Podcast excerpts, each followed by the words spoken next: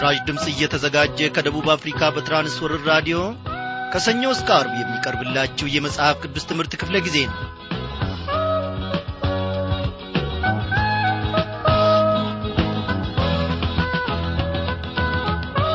በድንቅ አሰራሩ እግዚአብሔር አምላካችን እያንዳንዳችን በያለንበት ስፍራ ሁሉ ከቃሉ ማድ እየመገበን እምነታችንንም ደግሞ እያጐለበተ ቁርጭምጭሚቶቻችንም እንዲጸኑ በኀይሉና በመንፈሱ እያገዘን በቤቱ ውስጥ አቆይቶን ለዚህች ለተወደደች ምሽት ደግሞ አድርሶናል። እግዚአብሔር አምላካችን ለዘላለም ይክበር ይመስገን። እንደምናመሻችሁ በጌታ የተወደዳችሁ ክብራን አድማጮቼ። ዛሬም እነሆ ተከታታዩን የሁለተኛን ጴጥሮስ መልእክት ጥናታችንን ይዘንላችሁ ቀርበናል። እግዚአብሔር እናንተንም እኛንም በዚህ ደግሞ ያስተምረናል ይናገረናል። በእውነት ልባችን የተሰበረ እነሆ ሁለንተናችን ለእርሱ የተንቀጠቀጠ ከሆነ እግዚአብሔር ፈጽሞ ሳይናገረን አያልፍም። ጌታ መንፈስ ቅዱስ በዚህች ምሽት ደግሞ ለእኔና ለእናንተ የሚረባን ስንቅ አለው። እግዚአብሔር አምላካችን እንግዲህ እኔና እናንተን በልጁ በጌታ በኢየሱስ ክርስቶስ በኩል እየተመለከተን ምሕረቱን እያበዛልን እነሆ ወደ ተወደደውና ወደ ተቀደሰው ወደ ትምህርቱ ወደዚህ ወደ ጥናቱ ወደ ቃሉ አምጥቶናልና ደስ ይበለን ወገኖቼ። እስቲ ይህንን ድንቅ ጌታ እንዲህ እያልን እናሞጋግሰው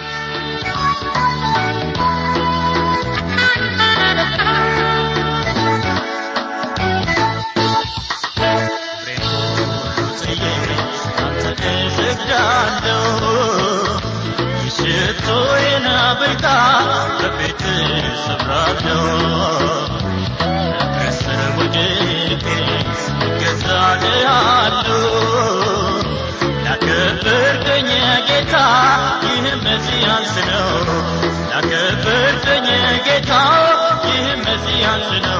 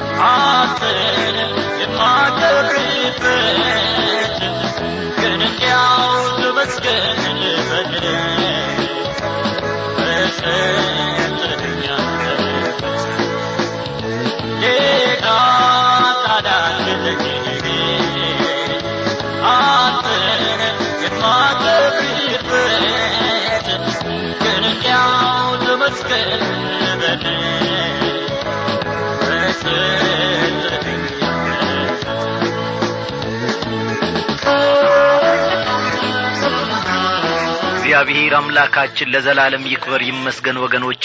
በእውነት እግዚአብሔርን ለማመስገን የበቃ አንደበት የለንም። እኔና እናንተ ደግሞ የጠራነን እነሆ እግዚአብሔርንም ደግሞ ለማስከበር ስሙንም ለመጥራት ደግሞ የበቃነን ብለን ፈጽሞ ደፍረን መናገር አንችልም። እግዚአብሔር ግን የእኔና የእናንተን ብቃት በልጁ በጌታ በኢየሱስ ክርስቶስ ውስጥ ይለካል። እስቲ ይህንን ጌታ እናመስግነው ጌታ ሆይ ዛሬ ደግሞ ባማረ መልኩ በፊትህ ተሰብስበናል። ብዙ ወገኖቼ ምናልባት ደካክመው ከሥራም የተነሣ ጌታዬ ሆይ ዝለው አንዳንዶቹ አልጋቸው ላይ ሌሎች ደግሞ በወንበራቸው ወይም በሶፋቸው ላይ ጋደም ቁጭ ብለው ደግሞ አንተን ሊያደምጡ የቀረቡ ሊኖሩ ይችላሉ። ሌሎች ደግሞ እግዚአብሔር አምላኬ ሆይ በማይመች ሁኔታ ውስጥ ሆነው ምቹ የሆንከውን አንተን ኢየሱስ ክርስቶስ የእግዚአብሔርን ልጅ ለማድመጥ ደግሞ የቀረቡም ሊኖሩ ይችላሉ።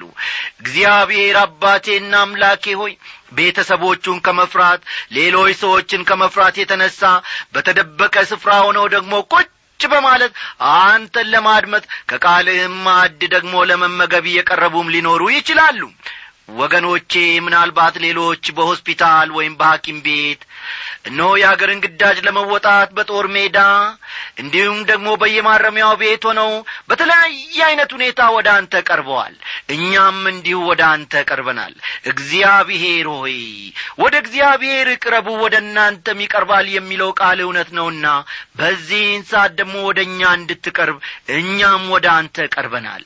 እግዚአብሔር አምላኬ ሆይ ታማኝነትን አታጓድልም። ልጆችህን ደግሞ እግዚአብሔር አምላኬ ለመመልከት ሰንፍ ያለው ደክም ያለው ዛሬ ሰልችቶኛል። ከሰኞ እስካሁን ድረስ ከእናንተ ጋር ነበርኩ። እስቲ ረፍት ልውጣ አትልም።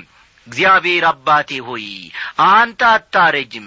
ፍርድህ ደግሞ እውነተኛና ቅንነት ያለበት ነው። በዚህም ውስጥ ደግሞ እኛን እየመራ ለዚህች ለተወደደች ሰዓት አድርሰናልና ክበር ተመስገን። አንተን ተስፋ እናደርጋለን። ጌታዬና አምላኬ ሆይ አለኝታችን አንተ ነህና በቃልህም መሠረት ደግሞ ሕይወታችንን እየጠገንክ እያሳደግከን እነሆ ለዚህ ደርሰናል የነገውን ሕይወታችንን የነገውን ደግሞ እኛነታችንን እግዚአብሔር አምላኬ ሆይ አሁንም አንተ ነ የምትመራው አሁንም አንተ ነ የምታውቀው እግዚአብሔር ሆይ እኛ ስምህን በመጥራትና በመታመን ብቻ እንወጣለን። እግዚአብሔር ሆይ አንተ ምራን። ጌታዬ ሆይ እነሆ ዲያብሎስ ደግሞ እያሳተን ከአንተም መንገድ ፈቀቅ እያደረገን ወደ ጥፋት ዓለም እንዳንመለስ እግዚአብሔር ሆይ ወደ ጨለማው ዓለም እንዳንመለስ የሚያጸናውን መንፈስህን ጌታ ሆይ በውስጣችን አድርግልን። እግዚአብሔር ሆይ የእምነታችን ቁርጭምጭሚቶች ጸንተው በርትተው ጐልብተው ወተት ከመጋት አጥንት ወደ መቈርጠም ደረጃ ደግሞ ከፍ እንድታደርገን እንለምንሃለን በዚህች ምሽት ደግሞ በመካከላችን ተመላለስ። ድንቅ የሆነውን ቃልህን ደግሞ ለልቦናችን አብራ። እግዚአብሔር አምላኬ ዛሬ ደግሞ ቃልህን ለመማር ለመጀመሪያ ጊዜ እየቀረበ ሰው ሊኖር ይችላል። ለዚህም ሰው ደግሞ ጌታና አምላክህ እኔ ነኝ እንድትለው ለነፍሱም ደግሞ እንድትናገር ሕይወቱንም ደግሞ ኖ በፈሰሰው በልጂ በጌታ በኢየሱስ ክርስቶስ ደም ጌታ ሆይ ከኀጢአት እንድታነጻው እለምንሃለሁ። ይህንን ሁሉ ልመናችንን ስለ ሰማ ጸሎታችንን በፊትህ ስለ ከበረ እጅግ አድርገን እናመሰግናሃለን። ሁሌም ትሰማናለህና ስምህ ይባረክ። ባከበርከው በቀኝህም ባስቀመጥከው በአንድ ልጅ በኢየሱስ ክርስቶስ ስም አሜን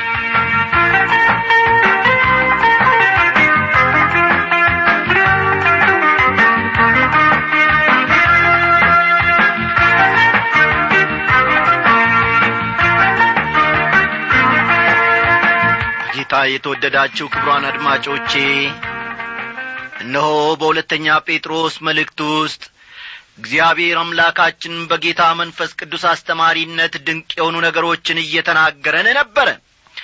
ባለፈው ምዕራፍ ሰዎችን ከዓለም ወደ እግዚአብሔር ስለሚስባቸው የኢየሱስ ክርስቶስ ብርሃን አንድ በአንድ በድንቅ ሁኔታ ተምረናል ተመልክተናልም አሁን ደግሞ በመማር ላይ ያለ ነው ሰዎችን ወደ ዓለም ስለሚስባቸው ተቃራኒ ኀይል እየተመለከትን ነው ይህ ሰዎችን ከእግዚአብሔር ቃል ወደ ስህተት የሚነዳ ወደ ስህተት የሚመራቸው ጎታች ኀይል መሆኑንም በድንቅ ሁኔታ ጌታ መንፈስ ቅዱስ እያስተማረን ነው። አዎ ወገኖቼ እስቲ እንግዲህ ለጥናታችን ያመችን ዘንድ ዛሬ መመለስ ብለን ከቁጥር ሦስት እንነሳለንና መጽሐፍ ቅዱሶቻችሁን ገለጥ ገለጥ አድርጋችሁ ሁለተኛ ጴጥሮስ ምዕራፍ ሁለት ቁጥር ሦስትን ተመልከቱ። በዚህ ክፍል ውስጥ እንግዲህ በስፋት እየተመለከትን ያለ ነው ስለ ሐሰት ትምህርትና ስለ ሐሰት መምህራን ነው። እግዚአብሔር የቀረውን ጊዜ ሁሉ ይባርክልን።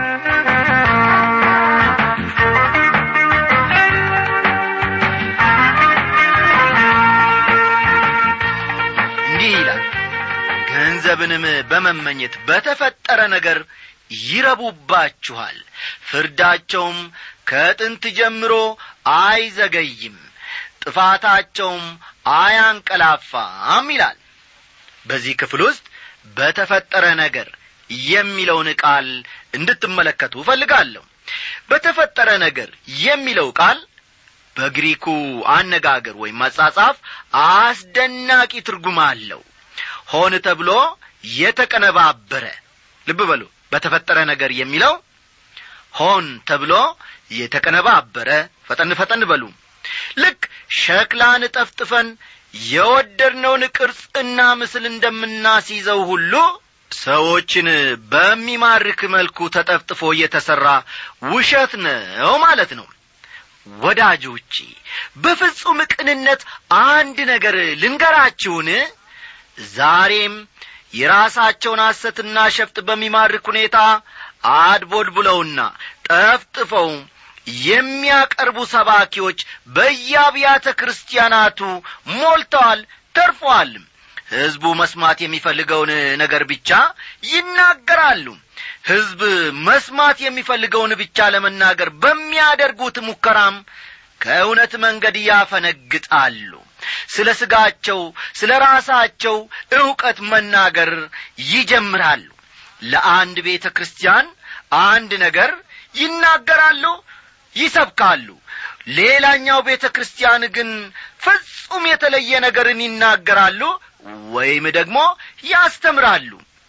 እውነተኞቹ ክርስቲያኖች ጋር ሲገናኙ እነርሱም እውነተኛ ሆነው ይቀርባሉ ልቅ ሕይወት ከሚኖሩትና ከእውነት መንገድ ካፈነገጡት ጋር ሲገናኙም ደግሞ እንደዚያው ልቅና አፈንጋጭ ሆነው ይቀርባሉ። እግዚአብሔር እኔና እናንተን ከዚህ ዐይነት ሕይወት ይጠብቀን ወዳጆቼ።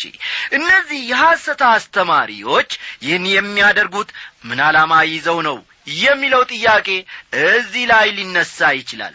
ጴጥሮስ ይህን በግልጽ መልሶታል ገንዘብን ይወዳሉ። ገንዘብ ለማግኘት የማይሆኑት ነገር የላቸውም ይላል ጴጥሮስ። የሚገርም ነው። ይህ ደግሞ መንፈሳዊ አመንዝራነት ነው። ልብ በሉ ወገኖቼ። ይህ ድርጊት ደግሞ መንፈሳዊ አመንዝራነት ነው። እነዚህ ሰዎች በተለያየ ምኞት የተጠመዱ ናቸው።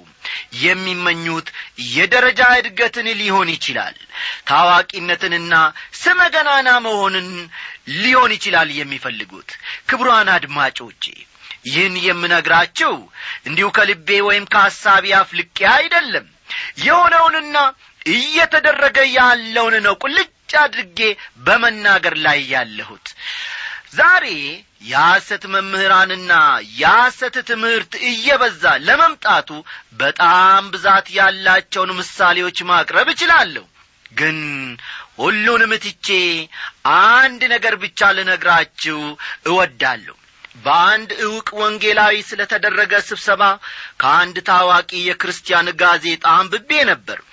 የዚያ ቤተ ክርስቲያን መጋቢ አዲስ የመጣውን ወንጌላዊ ሲያስተዋውቅ ይህ ወንድም እንደ ልቤ የሆነ ወንድም ነው። ምክንያቱም እንደ እኔ ሁሉ ገንዘብን ይወዳል ሲል ተናገረ። ይገርማል ሳትሉም አትቀሩም።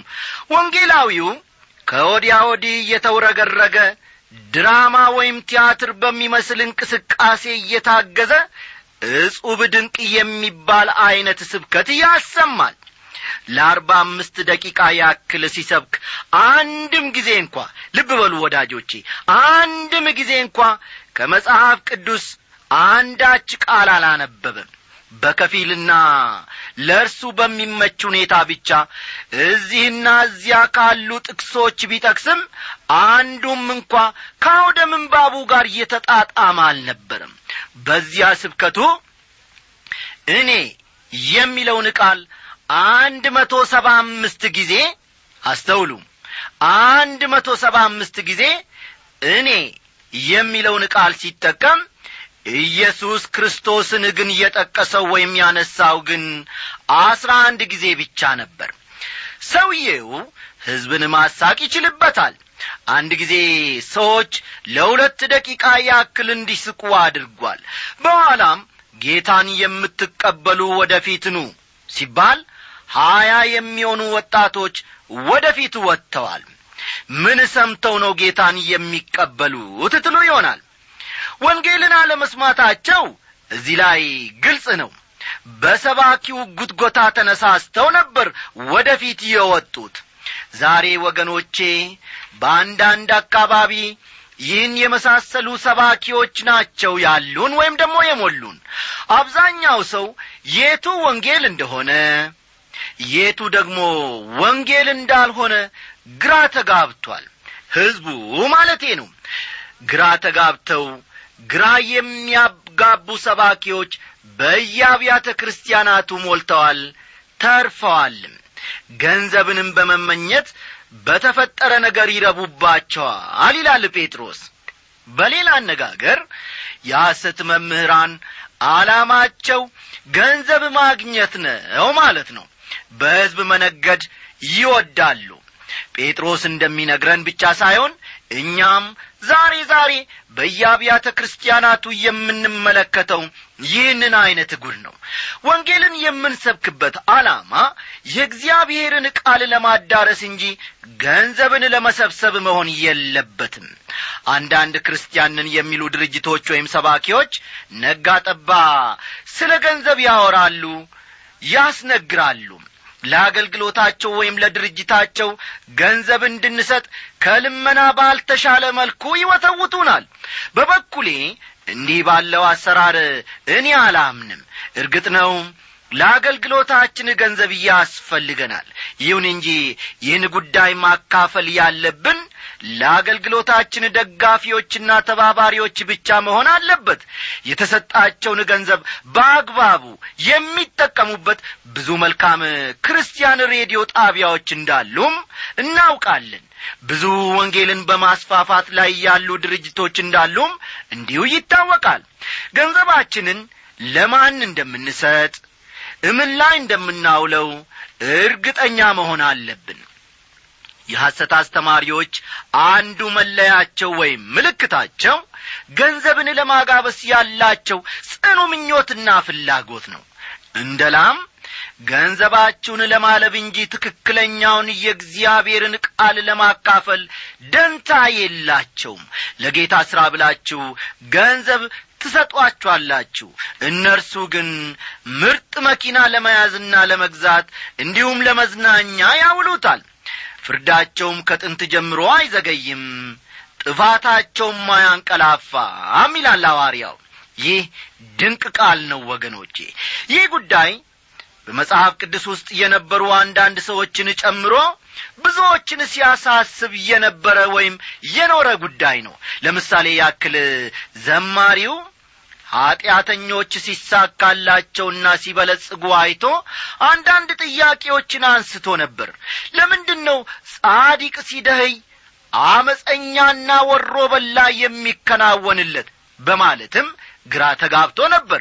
ይህ በእኔና በእናንተ ሕይወት ወገኖቼ ዛሬም የሚመላለስና የሚነሣ ጥያቄ ነው። ይሁን እንጂ እርሱ ራሱ ሲመልስ ይህ የሆነው ወደ እግዚአብሔር መቅደስ እስኪገባ ድረስ እንደ ነበር ይናገራል። ለመሆኑ በእግዚአብሔር መቅደስ የተረዳው ወይም ያስተዋለው ነገር ምን ነበር? ኀጢአተኞች በኀጢአታቸው እስከ መጨረሻ እንደማይዘልቁ እዚህ ላይ አስተውሉ። ኀጢአተኞች በኀጢአታቸው እስከ መጨረሻ እንደማይዘልቁ አንድ ቀን የኀጢአታቸውን ፍሬ እንደሚበሉ ወይም እንደሚሰበስቡ ነበር። በእግዚአብሔር መቅደስ ውስጥ እየተማረው። እስቲ ጊዜ ሲኖራችሁ መዝሙር ሰባ ሦስትን አንብቡ። መዝሙር ሰባ ሦስትን ጊዜ ሲኖራችሁ ተመልከቱ። ሐዋርያው ጳውሎስ በተደጋጋሚ በደል ተፈጽሞበታል። ያዘነበትም ጊዜ ነበረ። በፊልጵስዩስ ታስሮ በነበረበት ጊዜ ባለሥልጣናቱ ፍትሕ ነፍገውት ነበር። ሮማዊ ዜጋ እንደ መሆኑ መጠን ሕጉ የሚያዘውና የሚፈቅደው እንዲደረግለት ጠይቋል። ይሁን እንጂ በቀልን ለእግዚአብሔር መተው እንዳለብን ነው የሚመክረን። ነገራችንን ሁሉ ለእግዚአብሔር አሳልፈን እንድንሰጥ ነው የሚያሳስበን። ጌታ በቀል የኔ ነው እኔ ለእያንዳንዱ እንደ ሥራው ከፍለዋለሁ ሲል ተናግሯል። ሮሜ ምዕራፍ አሥራ ሁለት ቁጥር አሥራ ዘጠኝን ልብ ይሏል። ሮሜ ምዕራፍ አሥራ ሁለት ቁጥር አሥራ ዘጠኝም በኋላ ተመልከቱ። ስለሆነም ወገኖቼ እኛ በበቀል ስንነሳሳ የእርሱን ስፍራ እየወሰድን ነው ማለት ነው። መበቀል ስንጀምር ከእምነት መንገድ ወጥተናል ማለት ነው። ሰዎች ሲበድሉን ወንድሜ በድለኸኛል አንተ እንደ በደልከኝ መልሼ ልበድልህ አልፈልግም ለጌታ ግን አሳልፌ እሰጣለሁ እንበል። አስተዋላችሁ አይደል? አዎ። እኔ ነገሩን ሁሉ ለጌታ አሳልፌ እሰጣለሁ እንበል። ሐዋርያው ጳውሎስ ሲጽፍ የናሳ አንጥረኛው እስክንድሮስ እጅግ ከፋብኝ ጌታ እንደ ሥራው ይመልስለታል ብሏል። እንዴት ዐይነት ቃል ነው? ሁለተኛ ጢሞቴዎስ ምዕራፍ አራት ቁጥር አሥራ አራትን ይመለከቷል። ጌታ ነገሩን ሁሉ ይቈጣጠራል እኔም ለእርሱ አሳልፌ ሰጥቼዋለሁ አለ ጳውሎስ። ስለ ሌላ በደል ስለ ደረሰበት ሰው ሲናገር ማለት ነው። ጴጥሮስ እግዚአብሔር የእነዚህን ሐሰተኛ መምህራን ጉዳይ በቸልታ እንደማይመለከተው ይናገራል። አንዳንድ ጊዜ እግዚአብሔር ያንቀላፋ እንዲያውም ጭልጥ አርጎ እንቅልፉን የጠጣ ይመስለናል። ይሁን እንጂ እግዚአብሔር አያንቀላፋም ወገኖቼ አይተኛምም። ለሁሉም እንደ ሥራው ይከፍለዋል። የእነዚህ የሐሰት መምህራንም ጉዳይ ከዚህ የተለየ አይደለም የእስራኤል ጠላቶች ተስፋፍተውና ተንደላቀው የሚኖሩት እስከ መቼ እንደሆነ ነቢዩም ባቆም ግራ የተጋባበት ጊዜም ነበረ። ነገር ግን እግዚአብሔር ሥራውን እየሠራ እንጂ እያንቀላፋ ለመሆኑን ነበር የተገነዘበው። ይህንን ደግሞ ባለፈው ክፍለ ጊዜ ተምረናል ተመልክተናልም እግዚአብሔር ከዚህ ከምባቆም መጽሐፍ ብዙ ነገሮችን ነው ያስተማረን። እስቲ አሁን ደግሞ አለፍ ብለን ቁጥር አራትን እንመልከት። እግዚአብሔር ኀጢአትን ላደረጉ መላእክት ሳይራራላቸው ወደ ገሃነም ጥሎ በጨለማ ጉድጓድ ለፍርድ ሊጠበቁ አሳልፎ ከሰጣቸው ይላል። ቁጥር አራትን ብቻ ተመልከቱ። እግዚአብሔር ኀጢአትን ላደረጉ መላእክት ሳይራራላቸው የሚለውን ሐረግ ብዙ የመጽሐፍ ቅዱስ አዋቂዎች ከዘፍጥረት ምዕራፍ ስድስት ጋር ሊያያይዙት ይሞክራሉ። በበኩሌ ግን በዚህ አልስማማም። ምክንያቱም የእግዚአብሔር ልጆች የሚለው ቃል የሚያመለክተው መላእክትን ነው ብዬ ስለማላምን ነው።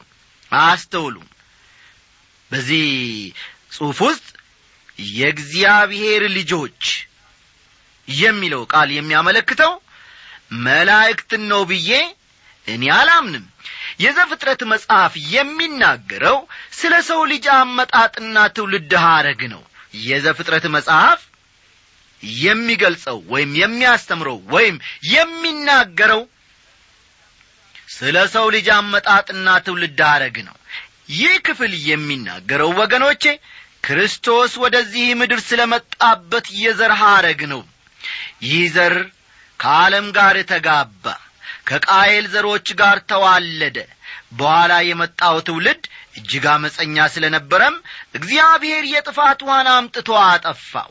ሐዋርያው ይሁዳም ሆነ የዮሐንስ ራእይ ስለዚህ ጉዳይ የሚነግሩን ጉዳይ አላቸው። እግዚአብሔር መላእክትን የፈጠረው እንዲያገለግሉት ቢሆንም አንዳንዶች ግን በአመፅ ሰይጣንን ተከትለዋል። ከዮሐንስ ራእይ ምዕራፍ አሥራ ሁለት ቁጥር ሰባት ከዮሐንስ ራእይ ምዕራፍ አሥራ ሁለት ቁጥር ሰባት በሰማይም ሰልፍ ሆነ። ሚካኤልና መላእክቱ ዘንዶውን ተዋጉ ዘንዶም ከመላእክቱ ጋር ተዋጋ ይላል ዘንዶ የተባለው ሰይጣን ወይም ዲያብሎስ ሲሆን ታላቁ አሳሳች ታላቁ ውሸታምና የውሸት ሁሉ አባት በመባልም ይታወቃል። ጴጥሮስ እንደሚነግረን ከእነዚህ አመፀኛ መላእክት ታስረው እየተጠበቁ ነው ሌሎቹ ግን ዛሬም ቢሆን በንቃትና በትጋት በዚህ ዓለም እየተንቀሳቀሱ ነው። እነርሱም በቅዱሳት መጻሕፍት መሠረት አጋንንት የሚባሉት ናቸው። ዛሬ ብዙ አጋንንታዊ አሰራርን እያየን ነው።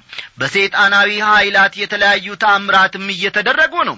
ሰይጣን እስከ ተወሰነ ደረጃ ድረስ ኀይል አለው።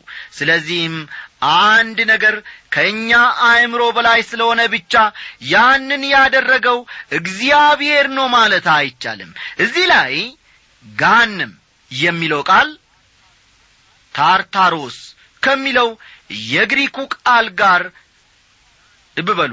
ጋንም የሚለው ቃል ታርታሮስ ከሚለው የግሪክኛው ቃል የተተረጎመ ሲሆን ቃሉን በቅዱሳት መጻሕፍት ውስጥ ብዙ ስፍራ አናገኘውም። የወደቁት መላእክት እዚያ ሆነው የፍርድን ቀን ይጠብቃሉ። አሻግፊያ ያለው ያንተን መልካምነት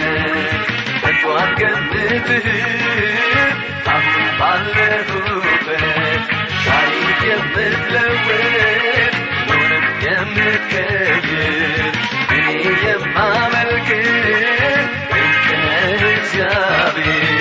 ለእኔ የምታስበው በጎና ያማረ ነው ለእኔ የምታስበው በጎና ያማረ ነው ለእኔ የምታስበው በጎና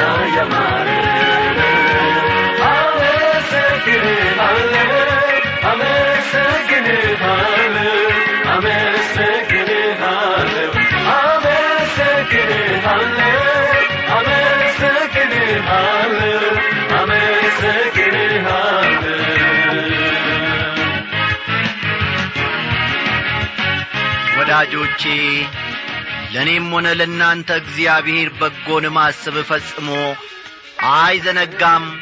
ይህንንም ከማድረግ ደግሞ ወደ ኋላ አይልም። እግዚአብሔር በእውነት ለልጆቹ ጨካኛ አይደለም። እግዚአብሔር እኔንም እናንተንም ከሐሰት ትምህርት ከሐሰት መምህራን ከዲያብሎስም አሰራር ይጠብቀን እያልን ስንሰናበታችሁ በፍቅር ነው። እንግዲህ ሰላምታችን የጋራ ነው የእኔም የወንድሜም አለማየሁ እግዚአብሔር አምላካችን በዛሬውም ምሽት ደግሞ ቁርበታችን ባረፈበት ስፍራ ሁሉ ባልጋችን ላይ ማለቴ ነው በዚያ ያበጃጀናል ይቀርጸናል። ጊዜውን ለመንፈስ ቅዱስ አሳልፈን እንስ ከዚያው ጊዜ ድረስ እንግዲህ በጸሎታችሁ ይህንን አገልግሎት ማሰብን አትርሱ። ደብዳቤ ምጻፉልን ሰላም ሁኑልን